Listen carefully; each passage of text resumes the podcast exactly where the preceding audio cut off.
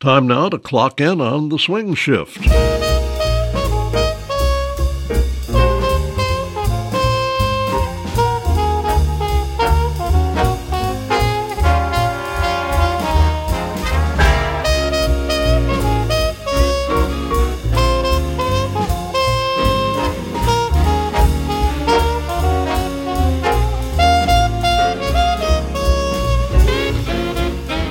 Once again for us to listen to a couple of bands.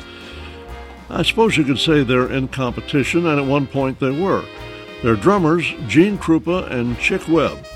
They're going to be the ones doing all the work on tonight's edition of The Swing Shift.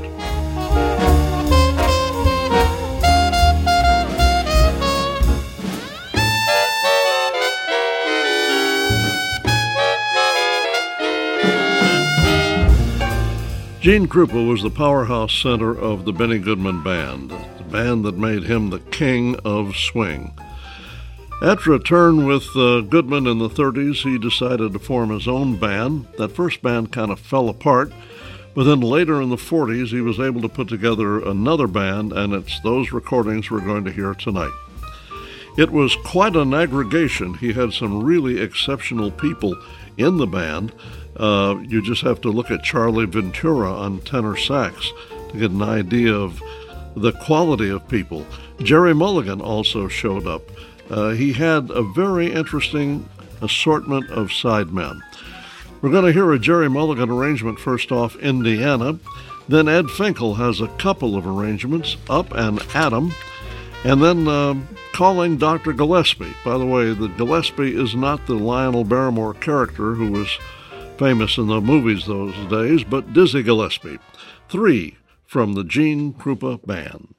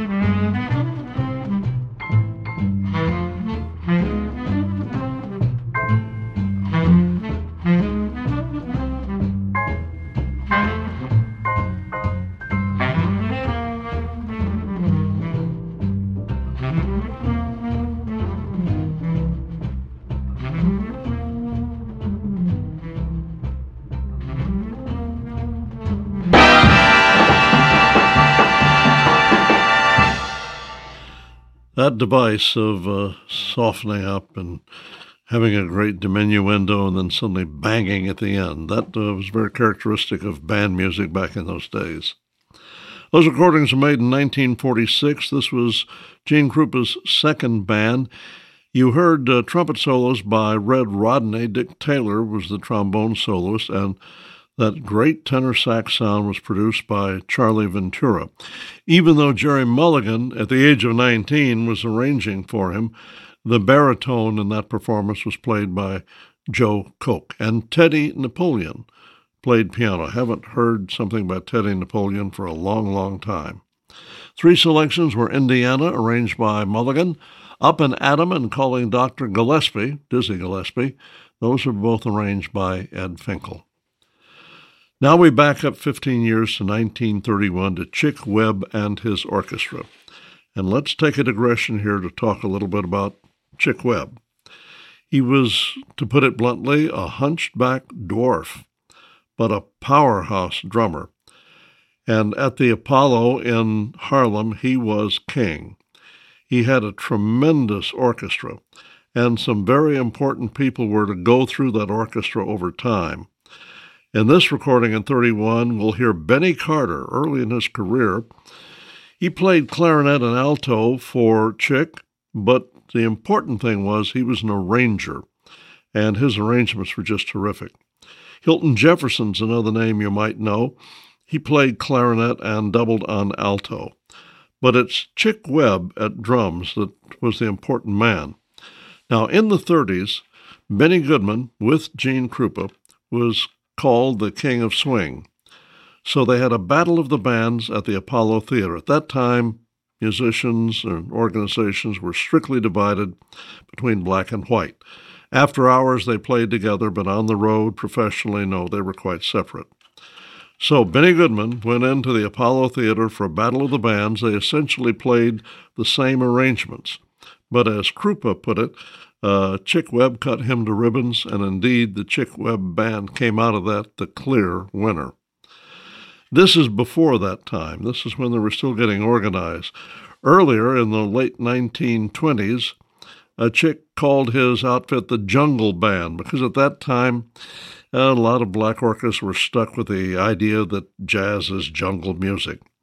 But it's as Chick Webb's orchestra that we hear them in this early recording made in 1931. Benny Carter did all the arrangements of Heebie Jeebie, Soft and Sweet, and Blue Minor.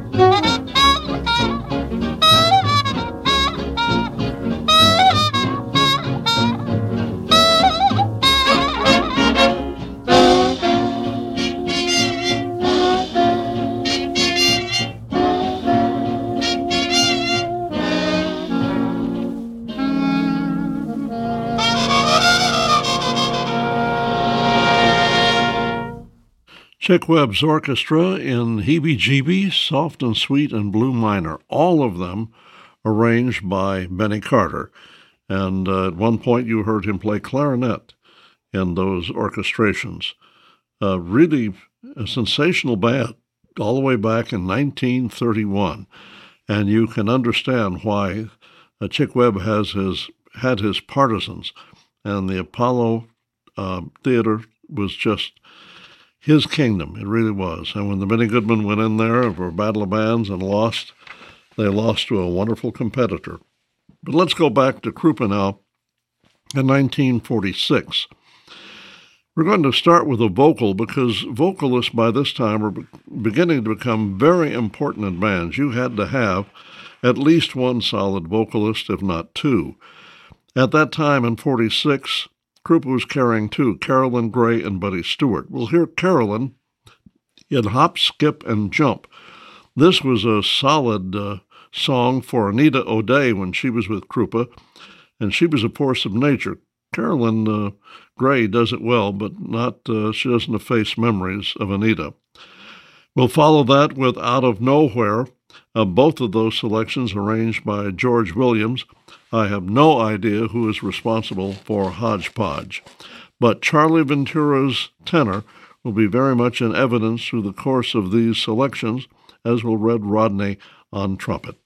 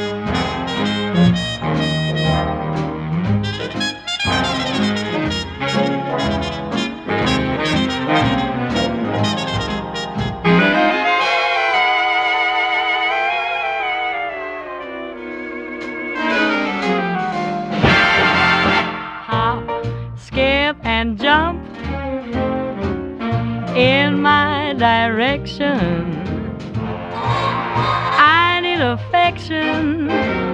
Honey, hurry, hurry to me.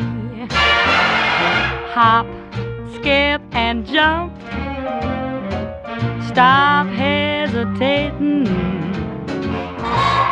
My arms are waiting. Honey, won't you hurry to me? It's been long time, no love. tree. Missing you, feeling blue. Baby, won't you make it one, two, three? Hop, skip, and jump. Hop on a flyer. My heart's on fire. Honey, hurry, hurry.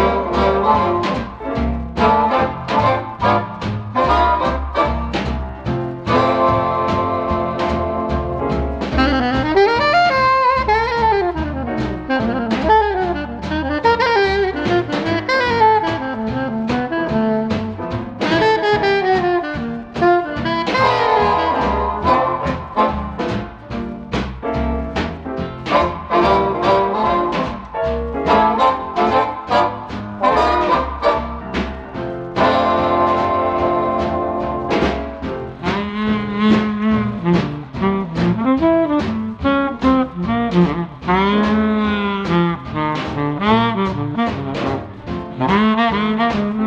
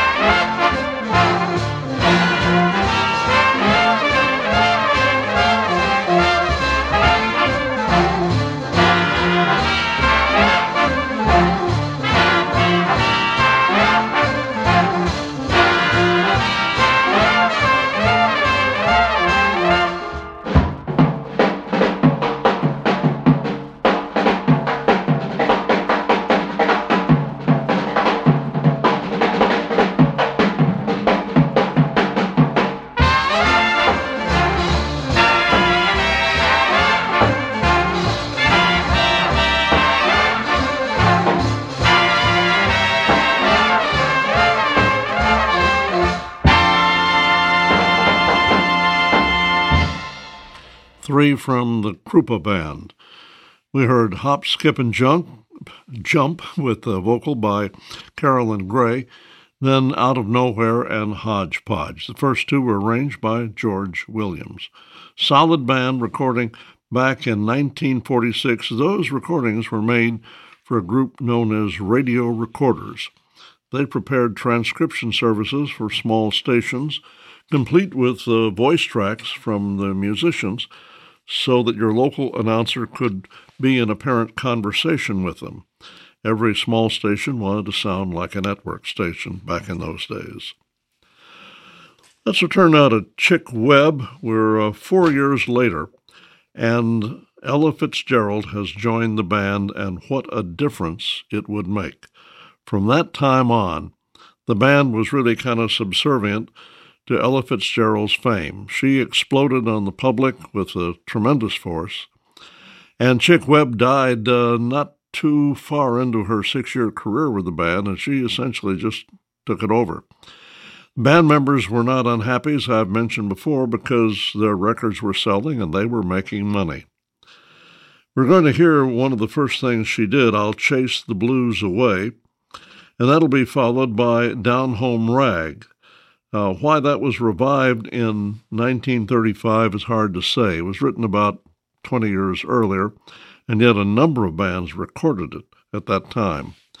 And then we'll follow that with facts and figures. The first and third are uh, arranged by Edgar uh, Sampson, who was uh, uh, not only alto sax player but an arranger, beginning a very distinguished career in that department. The middle tune, Down Home Rag, was arranged by Wayman Carver.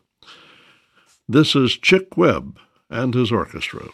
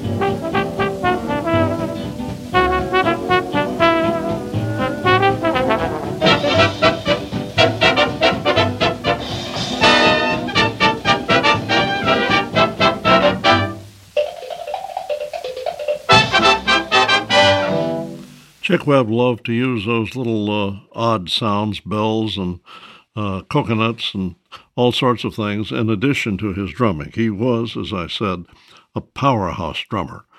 But uh, he loved little gadgets, and his arrangements were always very interesting and intricate. I mentioned the Battle of the Bands they had with Benny Goodman when Krupa was involved. He he told the members of the band, Chick Webb did, before the battle, says if any of you makes a mistake, don't show up for work tomorrow. It was that important to Chick to win that contest, and win it he did, going away. That must have been something. The place was not only crowded with 4,000 people, but there were 5,000 people out in the street demanding to get in. They had to call the police out and everything. That was a, a great night in the history of swing. We'll close out with Krupa now with 10 Ritchie Drive, King Porter Stomp, and Leave Us Leap. Familiar tunes to end this session of Swing Shift.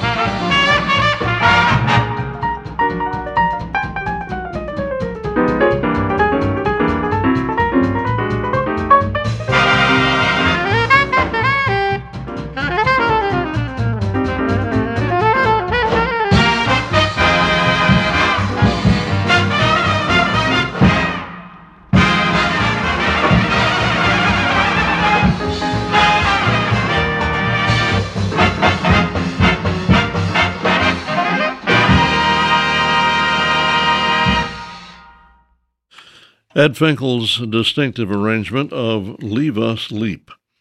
Uh, that was uh, that was a real flag waver for them. Then before that, we heard George Williams' unusual arrangement of King Porter Stomp. We started out with a trio. That's something Krupa picked up from uh, from Benny Goodman. Benny Goodman made history when he and Teddy Wilson and Gene Krupa started recording as a trio, an early introduction to what we might call chamber jazz. And Ventura kept it up. Uh, he played, uh, or rather, Krupa kept it up. He was on drums, Teddy Napoleon piano, and Charlie Ventura on tenor.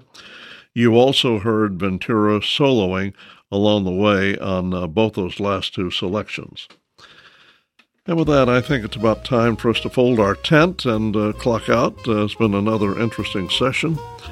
On Swing Time, two drummers, Gene Krupa and Chick Webb, who faced each other in a mighty battle of the bands, but then went their own way and uh, had their own orchestras.